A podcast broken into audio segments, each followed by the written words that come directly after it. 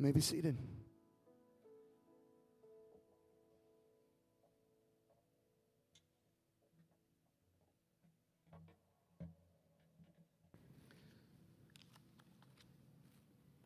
It is my prayer that you uh, recognize how special these last minutes have been. I've had the privilege of worshiping all over the United States in all sorts of different contexts and all sorts of different denominations. And as a follower of Christ, I always look for out of worship, am I brought into the presence of God? Is what is being presented um, honoring to the Lord? Am I being encouraged? And and this morning, uh, I was incredibly encouraged. So I just want to just reflect that back to you. Sometimes when we experience things week in and week out, we start losing the specialness of what we actually get to experience. But uh, it was a huge refreshing for me to, to be able to experience worship with you all and to be led by this incredible, uh, gifted group. Not musically, but I could really tell that they were engaging with the things that they were sharing with us about who God is and trying to bring us into His presence. I know that um, there's just a lot of hurt here. I don't know all about it, um, but I know that there's a ton of hurt here. And it's been my privilege to be praying for you over these last couple weeks when I was asked if I would fill in this Sunday. Uh, it, it, does normally happen this way, but within 30 seconds, the Lord very specifically said, Hey, this is what I want you to share with this congregation. So I really had no context, no you know, idea preconceived. You know, I'm not here to share something from me. I really want to share something from God that He wants you to hear. And even in the lyrics of the songs, you know, I'm just I'm, I'm growing more and more and more humbled and more and more burdened because I could tell that um, the message is, is not my message, but it's from the Lord. And so I'm going to ask that you forgive all the human parts of the things that I'm going to be able to share with you. I'm a human, and uh, those that have been under my teaching for decades uh, will tell you that I'm a human, and uh, but that you will hear that God really has a message for you here today, that you've gathered here today, and He wants you to walk away knowing that He has spoke to you in your heart today. I'm Robert Franklin. My lovely wife Michelle is, uh, was sitting next to me, and I had the privilege of serving Main Street Church down 27 uh, for 18 years and been a pastor before then. And I've transitioned out. It was a planned transition. Uh, very few people understand it. And they, they say, Oh, you're retired now. No, I'm, I have a job, I'm still working. Uh, I'm not that old and I'm and Main Street took care of me well, but they did not make me independently wealthy. So you know, I, I still have an income that's required. Um, but it was always the plan that when I would get to this stage in my life, that I would step down from senior leadership, hopefully move more into a teaching and mentoring role uh, as my continued service to our King. Um, but engage once again in the culture at large. And that's what I'm doing right now. I have the privilege of sharing Jesus with people in the workplace, just like most of you do. And so I get to do that. It's the favorite part of my job. I work for a company uh, that does trucking and warehousing and logistics. And if you've never been around that group of people, uh, they're, they're very um, rough around the edges and sometimes in the core. Uh, but the really cool thing about hanging out with people that are rough around the edges and sometimes rough to the core is they will say things to you that will make you blush. But if you turn around and talk to them about Jesus, they're cool with it. And so it's really been awesome to be in that context and to be able to share my faith in, in an environment that uh, is very much accepting of it, even though it's also very, it's full of pornography and foul language and, and just uh, many of the things that we would consider to be bad. But it's a huge, huge opportunity for sharing the transforming power of Jesus Christ. And so that's just a little bit about me. I love to teach God's word and been doing it for many, many decades. Uh, long before I was a pastor, just had a passion for looking up and, and understanding and then sharing whatever I learned. And so that's what I'm going to do with you today. Uh, I am an interactive guy, and so I will break this wall here. So I'm just warning you about some things. Uh, to, so don't when I when I get off of this place, don't don't freak out. So I've had some places I've been. It's like, oh my gosh, what is he doing? And uh, and I love it when people talk back. So uh, if something hits you uh, and you respond, uh, that's actually, I'm like, praise God for, for that, all right? When I was a teenager, I got my driver's license. Where I grew up, you started at age 15, and the day of your 16th birthday, you could be eligible to be a terror on the road. And so um, in my 1968 uh, Volkswagen Beetle, I got my license. And so I, I, was licensed to drive. And then, of course, when you're licensed to drive, you get to do fun stuff like go to parties. And I, myself and my very best friend went to a party. And uh, our girlfriends were there. And I was still young enough that I don't know if this ever happens anymore, but I was still young enough that the guys were more interested in the girls. Now, I had a girlfriend, and it was nice to have a girlfriend, but when we got to the party, the guys kind of got into a guys' group, and the girls got into a girls' group, and we did our own thing because it was a lot more fun that way. Less pressure, that kind of thing. And I'll never forget this, this circumstance. I mean, it, it really changed my life in so many ways. I was hanging out with the guys, and my, me and my best friend Michael, we were uh, kind of got separated from the group. We were just hanging out, doing what best friends do, you know, talking about nothing in particular, just enjoying guy time at a party by ourselves, no parents.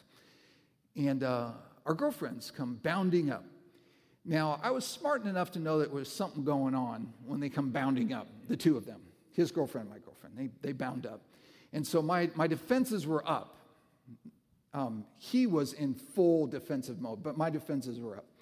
And so they, they bounced up and they made some chit chat, and then they both looked us straight in the face. And to each one of us, his girlfriend talked to him, and my girlfriend talked to me. She said, You know, I love you. Now, Michael, my, my best friend, he said nothing. I defenses up, but not quite up high enough, said, Well, you know, I love you too. And I could tell out of the side, of, I can see him in my periphery vision, he immediately became angry. And so I'm like, I just said something wrong. And so um, they chit chatted for just a few minutes and then disappeared. So this was something that they had gotten together that they were going to do. They were going to see what happened. And my, my friend Michael, as soon as they left, he lit into me. I mean, he was angry. What in the world did you do? I just told my girlfriend I love her. He said, What were you thinking? He says, You're obligated now. There's no way out of that. You know, the, when you tell a girl that you love her, there's all sorts of things. Just best to keep your mouth shut. I mean, he just went on and on and on and read me the riot act about telling my girlfriend that I loved her and how that was the exact wrong thing to do. And if I didn't mean it, then I mean, he just he lit me up. And so now I'm, I'm thinking like, I'm a Christian, she's a Christian, I'm supposed to love her, but I understand what he's saying that this is obligatory and all this kind of thing. And you know, do I really love her? And, and so now I'm getting confused. What seemed to be like a really easy thing to say, you know, I love you, I love you too, now it's becoming this very complex thing that there's no way out. And so he's in freedom, and now I'm obligated. I'm like, what am I going to do? So now I'm fearful, and you know, and and you know, he walks away. He's so disgusted with me. I mean, that ruined the rest of the night. He was just so angry.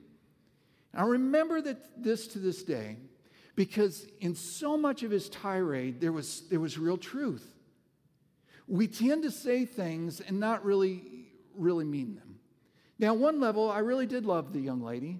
I mean, we, we had a, a decent relationship. Uh, she didn't love me. She didn't mean what she said. That became very quickly evident just a few months later. Um, but I was committed to honoring Christ in our relationship. I mean, there was just a lot of things that were going well but as far as did I want to marry her? No. In fact, she's not the one I married, so I'm glad that God uh, let Michael rip me up one side and down the other uh, because there was far greater gift that God wanted to give to me um, in a relationship, and I just need to be patient and, and, wait for that. And so next time I said I love you, it really meant it, and so uh, that's 30 years of marriage, you know, just passed. So uh, that's something that we're, we're really celebrating. But that, that obligation to love is like, man, this is a big deal. This is a big deal. And so we, in our culture right now, love to be connected, but we don't really love to be honest with each other. And so it's, it's tough for us to really come. Now, I've known Chris for a long time. Now, I can tell Chris, Chris, I love you. And you know I love you, don't you? I've prayed for Chris. I've cried with Chris. I've cried for Chris. I've celebrated with Chris. He's got a grandkid coming up here pretty soon, right? Yeah.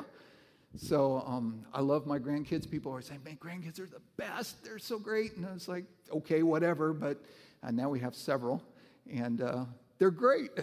I, I, I love having grandkids. And so, can you really come up to somebody who, just for the sake of Christ, come up and say, I love you, and really mean it? Can you do that? Is it appropriate? The way we live says no, it is not appropriate. We fall into the Michael category, to where if we say, I love you, sorry, Facebook people, um, if we say, I love you, then we're obligated. And you know there's going to be these things that we got to do and and all of this responsibility that we've got to have. And what if they're not nice to us and all of these things and it's just best not to do it at all or to say it and not mean it this passage is the passage that god gave to me like i said almost immediately and so I want to share it with you. If you have your Bibles, I'd encourage you to open them up. Find Matthew, the 24th chapter. I'm going to read just one verse. For those of you who've been in church for any period of time, particularly if you were in church in the 70s, you will recognize this entire passage.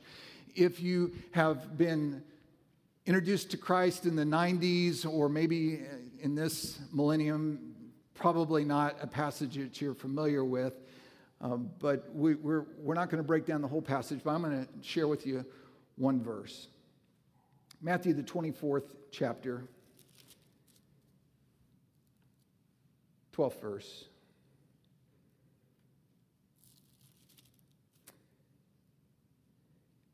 And because lawlessness will be increased, the love of many will grow cold. Because lawlessness will be increased, the love of money will grow cold, or the love of many will grow cold. This is Jesus speaking about the end times, chapter 24, chapter 25. Jesus is speaking about what's going to happen at the end times. I believe that he's very specifically speaking to his disciples, preparing them for the impending destruction of Jerusalem. Everything that they know is going to be wiped out literally. Their countrymen are going to be murdered by the tens of thousands. It's going to be this incredibly just tumultuous time that they're going to see before they die but he's also describing the things that are going to happen in waves throughout the history of the church and waves that we still need to anticipate experiencing in years to come. Jesus mentions that there are signs that they're to look for. There's going to be false teachers and false teaching. Have we seen that in the church? Yeah, we've seen that in the church. They saw it immediately. Much of Paul's writing is to can specifically counteract false teachers and false teaching within the church, much less without the church. So we've seen that. There's going to be wars and rumors of wars. We have to deal with that. Yeah, we, we, we do, don't we? Uh, we've got a British oil tanker being held by the Iranians. I'm not sure what they're thinking but uh, they they captured one, and they they were they, this is the second one they've gone after. So there's are going to be in war with Iran. We're not going to be in war with Iran. We've got lots of wars going on all over the world simultaneously right now. So many that the news cycle just doesn't even keep track of them anymore. There's going to be famines and earthquakes. Anybody been keeping up with the news about what's going on on the West Coast? I used to live on the West Coast, and so when I hear about earthquakes on the West Coast, it brings back a lot of memories. I remember the, um, one of the major, one of the biggest earthquakes in the Los Angeles area. I was there for. and I just got off of work. It happened early in the morning, and I, I was working nights, going to school full time during the day, and I was walking home through uh, this parking lot, huge parking lot, and I'm just doing this like so and I'm so tired I don't even recognize it. The earth was waving and it, and it was literally moving me one way or the other. I felt like I was drunk. I've never been drunk, but I, I felt like that's what they say that, you know, this happened. It's like, golly, this. So I was exhausted. I went home uh, to the dorm, crashed on the bed, and about 10 minutes later, after I'd gotten to, to sleep, you know, that's how tired I was. Somebody bang on there, got to get out of the building, got to get out of the building. It has to be declared safe, blah, blah, blah. You know, because we've had this massive earthquake. It knocked freeways down and all those kinds of things. But uh, we've um, seen earthquakes in California, Middle California, um, Oregon, outside of uh, Puget Sound. It's all the way up the coast. Things. So these are things that we're used to hearing and these are things that are the signs of the time. There's also violent persecution. Many people, the voice of the martyrs, say that as a percentage or as, as a uh, just in sheer numbers, there's more Christians in this world dying every day than at any other point in history. We just don't see it. You know, we're, we're persecuted in this country just by being simply told to be quiet. You go in your little buildings and you do your little stuff and you keep it to yourself and it's going to be all okay so long as you don't take whatever it is that you do in there and infuse it in, the, any other part of your life. And many Christians, in fact, I would venture to say most Christians in the United States have accepted that as the fact. You know, I can't go tell Jesus to somebody who sits in a truck 14 hours a day and pulls freight. I can't go tell Jesus to somebody who is in my work about my relationship with Jesus with somebody who's in my workplace. Can't do that. And in some workplaces, that's strictly forbidden. I, I understand. But there's always opportunity to share Christ. But in lots of other places in the world, in fact, several places I've had the privilege of being, the mere fact of surrendering your life to Jesus Christ will cost you your family, will cost you inheritance, will cost you your place to live, will cost you your job, and in some cases, cost you your life. And so, this violent persecution, Jesus warns his followers about.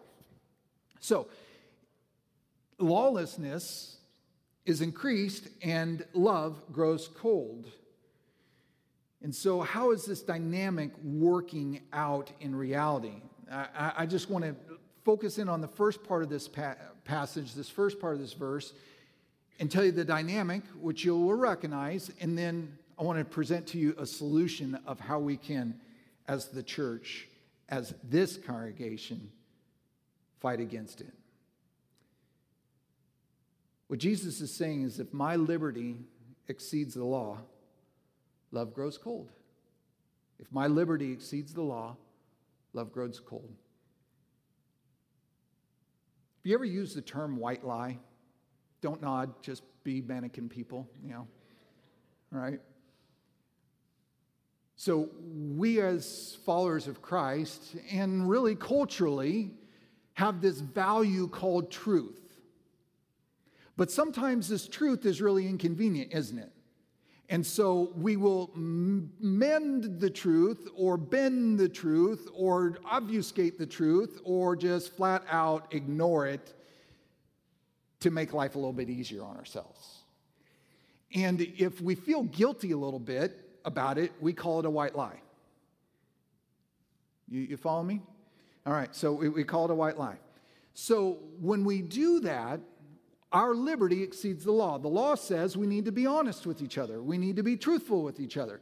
But when we exceed it, my ability to tell you something that isn't the truth goes over, then love grows cold because that relationship with that person that's hearing the thing that isn't true is broken on two levels. That trust is broken, coming, even if they don't know, they accept the white lie because they've oftentimes white lied you back. Um, but you know they've accepted it and you've given it and so now there's a brokenness in relationship and so love becomes more and more and more distant and i can give you 30 minutes of solid illustrations of this principle. I just want to give you a, a, simple one. I'm hoping that you're with me enough that you can start thinking about the other ways that this happened. But when my interests, my ability to be the boss of my own life, be the God of my own destiny, exceeds the law, in other words, lawlessness is abounding, then the result is love grows cold.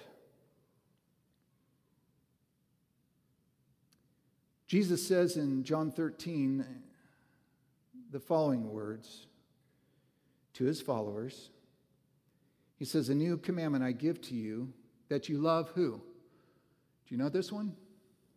One another. I know it's kind of hard to say, and it's kind of like what Michael said. It's like, what are you doing? You know, I don't want to love another. I want to love the people I want to love.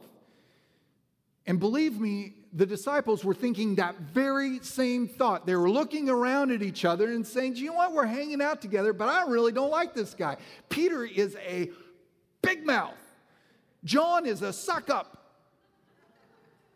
James's brother, I mean, who does he think he is? Thaddeus, who knows it? Who knows it? I mean, just they would go through all the things we would go through when we look at each other and we can find fault in each other. Do not think the disciples were any different than you are. But Jesus says to them, and by extension, he says to us, This is a new commandment I give to you that you love one another. Just as I have loved you, yeah, you are to love one another. By this, listen, folks, by this, all will know that you are my disciples if you have love for one another. It is not your buildings. It is not your doctrine. It is not your practice, not your music, not your good works, not any other thing that will distinguish you as followers of mine other than your passionate, my kind of love for each other. And we as the church have rejected this commandment almost 100% across the denominations, across this nation, and even tried to infect the rest of the world with it. You can be attracted to everything else as a human being other than the passionate, sacrificial love of Christ Jesus that he commands us to have for each other. It's not an option. And it is the only thing that will allow the world to see that we're genuinely, truly different. Because you know what?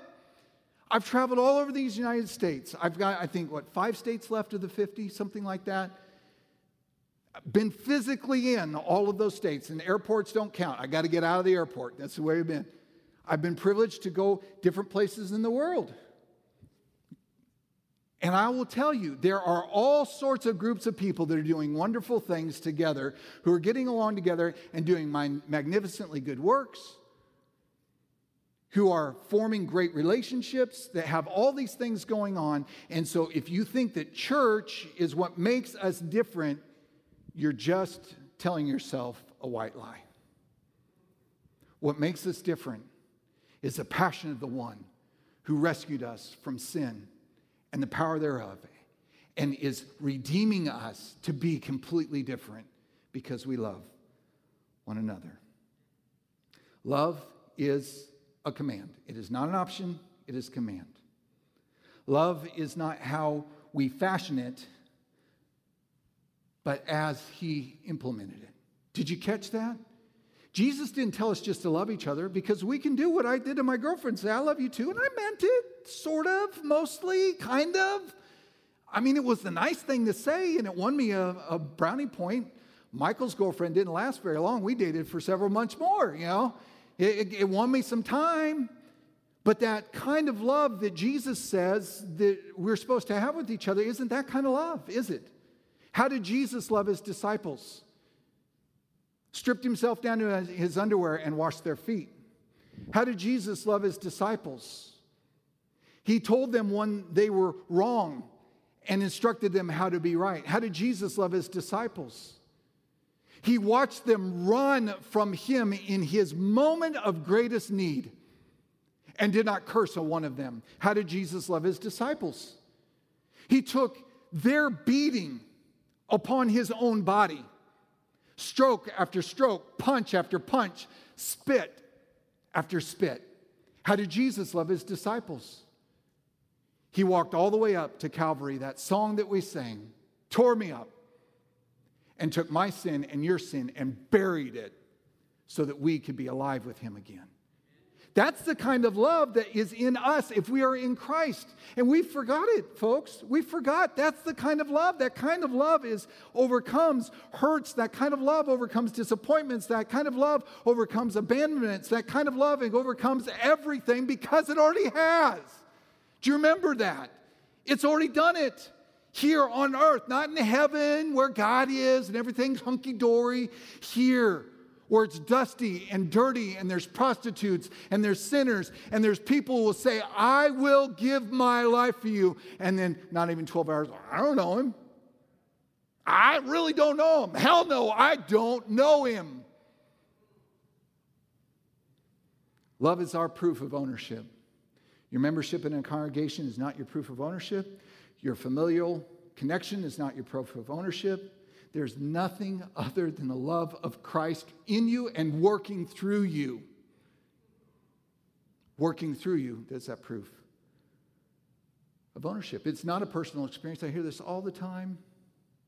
It's kind of cool because now, you know, you want to kill a conversation, tell somebody you're a pastor. Try it out sometime. I'm serious. Know, people say, What do you do? You say, I'm a pastor. And it's like, Oh. I mean, you could be having this great conversation with somebody that you're really interested in. And when they find out what you do, just try it sometime. You say, ah, I'm just kidding. This guy asked me to do this, and I'm just, I want to see what happens. You know, when, when, we, when we work in an environment that says you know, it isn't my personal experience that's the most important. It's the work of Christ within me that is that proof. Then what we do, what we do becomes secondary. Who we are is everything. It's not this organizational membership and it's not the status before humans. We just love to respect people that have got some sort of something important about them, don't we? Where I'm at right now, if you drive a million miles and don't bash into anybody, that's really important. Serious. I mean, that's a huge milestone. And there's a lot of guys and women who've done it. They've driven a million miles in a big rig truck and not smashed into anybody or anything for a million miles. Some of you think, I can't even think about driving a million miles. They do it. They do it and they don't smash anybody. And people like are, oh, it's like, wow. I met a three million mile guy. I mean, that was impressive. I'm impressed. But that's not what makes us different in Christ.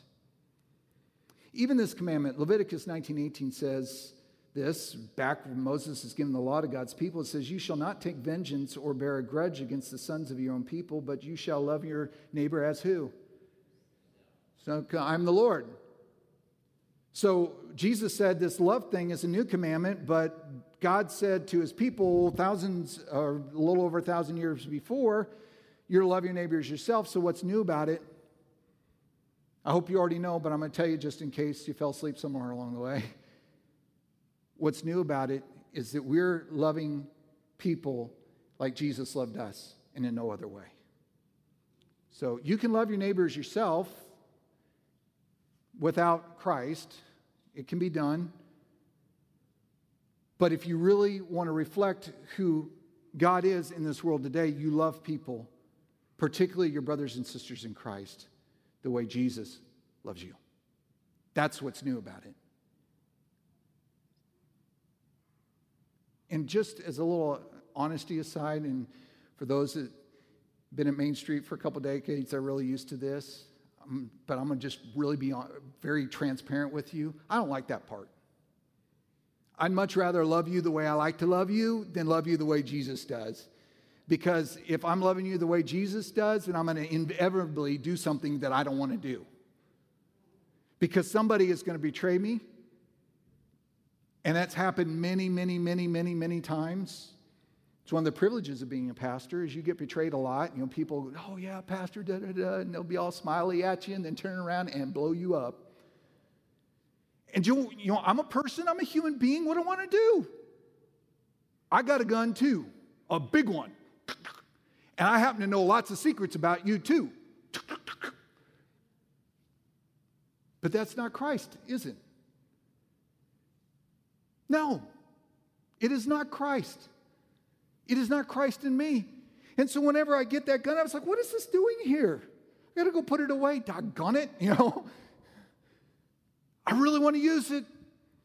But it's not just the refraining from using it, it's actually proactively doing what Jesus did with that one who even denied knowing him. Do you love me? Do you love me? Do you love me? Here's your mission. Go for it. You are restored. You are forgiven. you are empowered. And folks, that is Christ alone. And having had to do that many, many times, I can tell you it's incredibly difficult in me, but it's incredibly natural in Christ. So, what are some obstacles to this kind of loving? Well, there's personal preferences and personal agenda, right? I don't like it when you talk to me like that. I don't like how you dress. I don't like how you smell. I don't like how you walk. I had this, I had this one many, many years ago. This woman came to me and she said, um, I can't stand anymore. I'm going to divorce my husband. I'm like, okay. I mean, that, that was the conversation leader. Okay. I said, well, tell me about it. She says, he has this thing that absolutely drives me nuts. It's like most men do something that drive their wives nuts, so okay. Oh, and so my mind's spinning. What is this going to be? I said, well, well, what is it that's, that's really causing this problem? She says, he does this and he comes and like this all the time, and it absolutely drives me mad.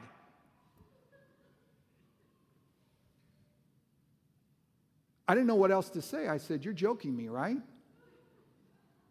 She said, No, I'm serious. I cannot stand it, not another day.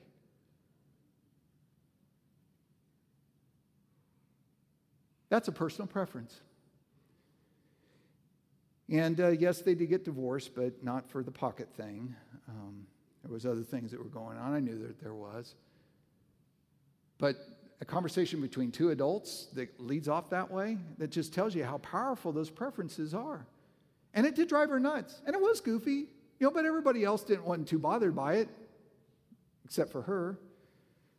How about my agendas, the things that I want? You know, every organization, church and otherwise, and I remind, remind people about this all the time when they start bashing on the church and say, you know, how's your bowling league? You know, how's your Elks Club? How's your Masons gathering? All this kind of things. You know, every if you get a bunch of people together, you're going to get a bunch of agendas together, and they're going to want it to be their way. Period. It's just part of being human. But part of being a follower of Christ is you lay those things down and you find out what his agenda is. There's legitimate hurts. We can hurt each other. I mean, really, really hurt each other. Sometimes we do it on purpose, and sometimes we do it by complete accident. I can tell you over the past three decades, I've had to go ask forgiveness for from people so many times because I've said or done something unintentionally that was very hurtful. Now, if I'd thought about it, I could have got around it by not doing it, but I didn't think about it, so I caused hurt. And so that come back and I have to go say, I'm really sorry about this. You know, uh, and I, I don't, I, I, think when you ask forgiveness for people, you should never like put a proviso on it. You know, I didn't mean it. You know, it's just like, I'm really sorry about it. I know this hurts you. Will you forgive me? And then if they ask you, well, why did you do that? And you're like, well, I didn't really mean to do that. You can give the proviso afterwards, but you should always lead with just asking forgiveness and not trying to wrap your forgiveness with an excuse of why you did that. You know, but again, transparency. There's been a couple times it's like, all right, it's on. You got me, I'm going to get you right back. Sometimes there's perceived hurts. As a person that's been in relationship with hundreds, even thousands of people, I can tell you there's so many times that um, people have been hurt by things that were all in their head.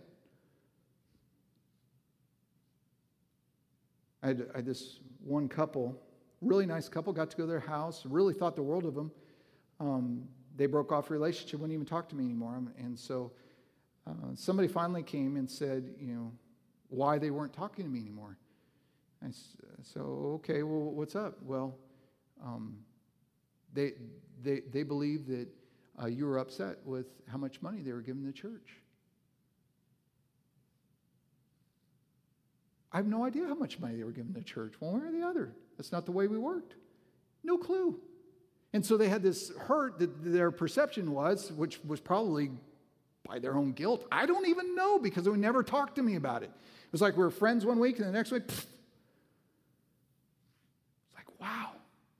So sometimes people's hurts are in their own heads.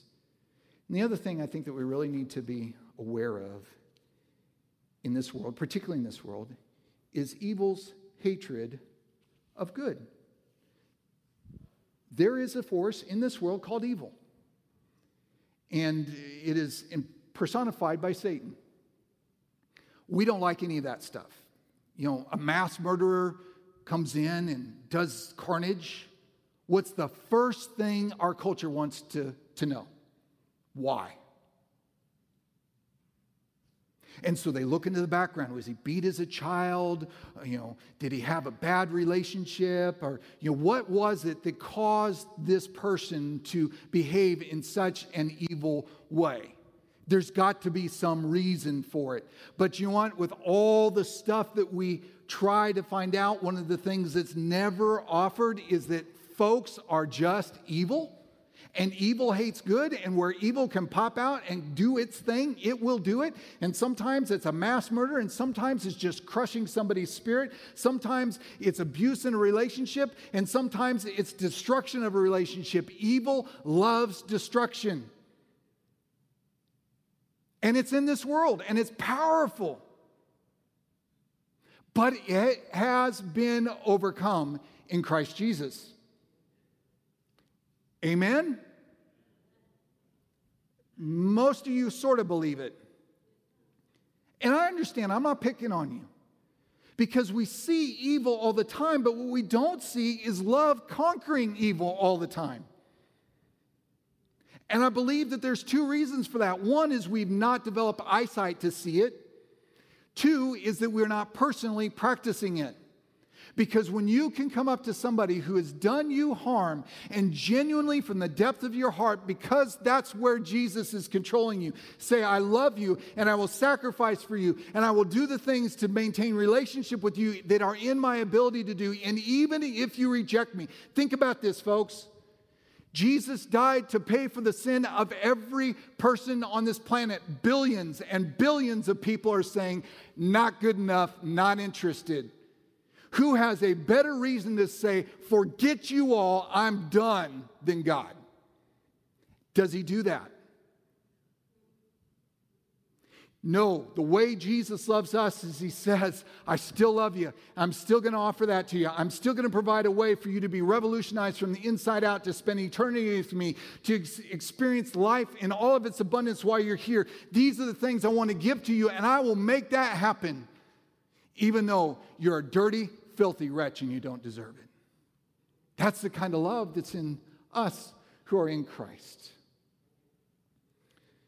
So, what's the solution? I believe it's simply this that we need to recognize and take advantage of the opportunities that God has given us to love. It's the only way out. Michael thought that love was a constraining thing. And he was right to a point. There was a commitment that I should have been ready to make that I in no ways was ready to make.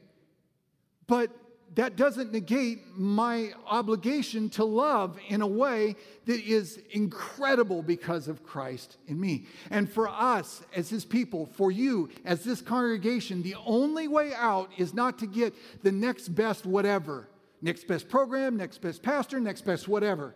The only way out, the only way out is love. And I'm not talking about love, love, love. I'm talking about gritty, difficult, Jesus kind of love. The kind of love that when you do it, you step back and say, What was that all about? Because you know it ain't you, it's Jesus working through you. What kind of opportunities do we have? First of all, we invest in the life of each other. Michelle and I are building a house. I love the background with the boards because I'm actually milling a lot of the wood that I'm using for the house. I, I just love that. So, man, this is so cool. And so um, I'm doing it myself, and so it's been really long term, say the least. And my wife said, um, Do you want to have a happy life? And, and I said, Oh, yes, absolutely. She says, Then we will be finished with this house by Christmas this year. And I said, Okay, Lord, uh, we're going to have to build it up some here. So I got a bunch of friends together uh, who belong to Jesus last Saturday, and um, they put the walls up on my house. And in the morning, from 8 to noon, And my wife, who went from dubious if you're ever going to get this thing done, now it's like, wow, this like looks a house. And she's like, can we put this furniture here and that kind of thing? It's like, baby, let me get the outside done here first. Um, but you know, all this stuff is happening, and and it was so awesome. But you know, that wasn't the best part of the day. At 12:15, we all gathered t- together and we had a meal. And man, my heart just was throbbing because people were laughing, and I mean, we're all sweaty and nasty. It was disgusting. It was hot, not as bad as it was yesterday, but you know, and they were they were just there's just this fellowship that happens because everybody there is loved by Jesus. And they came because of Michelle and me. They didn't come for each other. A lot of them didn't even know each other that well. But because we were all together, sharing a meal, love was just abounding. And that's what made my heart swell. And that's what makes my heart swell to today. It's not that I had no walls and now I have walls. My wife was dubious and now she's believing. Okay? It's that I saw for 45 minutes God's people doing exactly what God's people do love each other as they shared a meal together, all for the sake of love. We need to invest life in each other. We need to sacrifice to advance each other. I want you to ask yourself the question when's the last time I laid out something that was precious to me so that I could advance somebody who belongs to Jesus Christ? When I worked hard, not to provide some program, but to really invest in somebody's life so that their life was advanced, that they were pushed forward in some way. There's lots of ways to do it. Sometimes it's as easy as a phone call, or maybe a text or a card. Sometimes it's as difficult as spending four hours at somebody else's house building it for them. Sometimes far worse. One of my dearest friends went through a dark period of his life and, and he would wake up in the middle of the night having panic attacks at 2 a.m. and he'd call me. I'll never forget those calls. It's like they would normally start out with something like this at 2 a.m. in the morning I can't breathe. And so I'd sit up at 2 a.m. in the morning with him, not because of any other reason other than God knit us together and talk him through it and pray with him and then follow up the next morning. We have these opportunities, folks. We just don't take, take advantage of them. One of the things that I found to be true in so many different contexts is moving in a missional obedience with each other. Saying, hey, here's this need, or here's this opportunity, or here's something that we are going to invest in, whether it's building something or providing something or whatever, but we as a group are going to work hard to do this together. And everybody does different things and has different levels of ability, but I found that a congregation that does not have a passion to do things together is one that really struggles loving each other. And so we're going to have a time of invitation. Um, this always terrifies me. I'm just, again, to be honest with you. If you'd like for me to pray with you, I would be happy to do that. But I'm going to really encourage you to pray with each other. I don't know if I'll get invited back. I mean, you, you never know with these things. You know, it's like, golly, we're not having this dude back at all. Um, but regardless, I do want to challenge you to do what only you can do in Christ Jesus and that's to love each other. It's going to be uncomfortable because you might go and sit down next to somebody you haven't talked to in a while, and look them straight in the face and say, You know what? I love you. There might be some other stuff that God stirs up in your heart. You may need to ask them for forgiveness. What better place to seek and receive forgiveness from somebody that you've harmed in the church? You know, there's so many different ways that God could use this time. And I'm not here to mark notches on my belt. Don't do that. If you're here this morning and this whole love sacrificial thing is new to you and, and God's just stirred by the power of His Holy Spirit, you to begin a relationship following Him, I'll be happy to give you next steps as far as that's concerned. It'll change your life. It'll cost you your life. It'll change your life. And I tell you, after four decades of following that, it's coming up on five here, just a few years, it's been worth every step of the way. I'd love for you to have that experience too. Father, I thank you for what you're going to do over the next few moments. Lord, I thank you for the, the patience of these people as I've shared the word that you've shared with me. And God, I'd ask that you would do something magnificent that only you can do. Um, Father, that there would not be any sort of an idea that I was anything more than just a tunnel through which your word came. Lord, that you change hearts because only you can do it. And God, that you would revitalize that, that passion that you place in each one of us when we receive your Holy Spirit. And God, that there would just be some crazy, stupid loving going on in the moments and the hours and the days and the weeks to come. So that people that know this congregation would be able to say, you know, those people are nuts.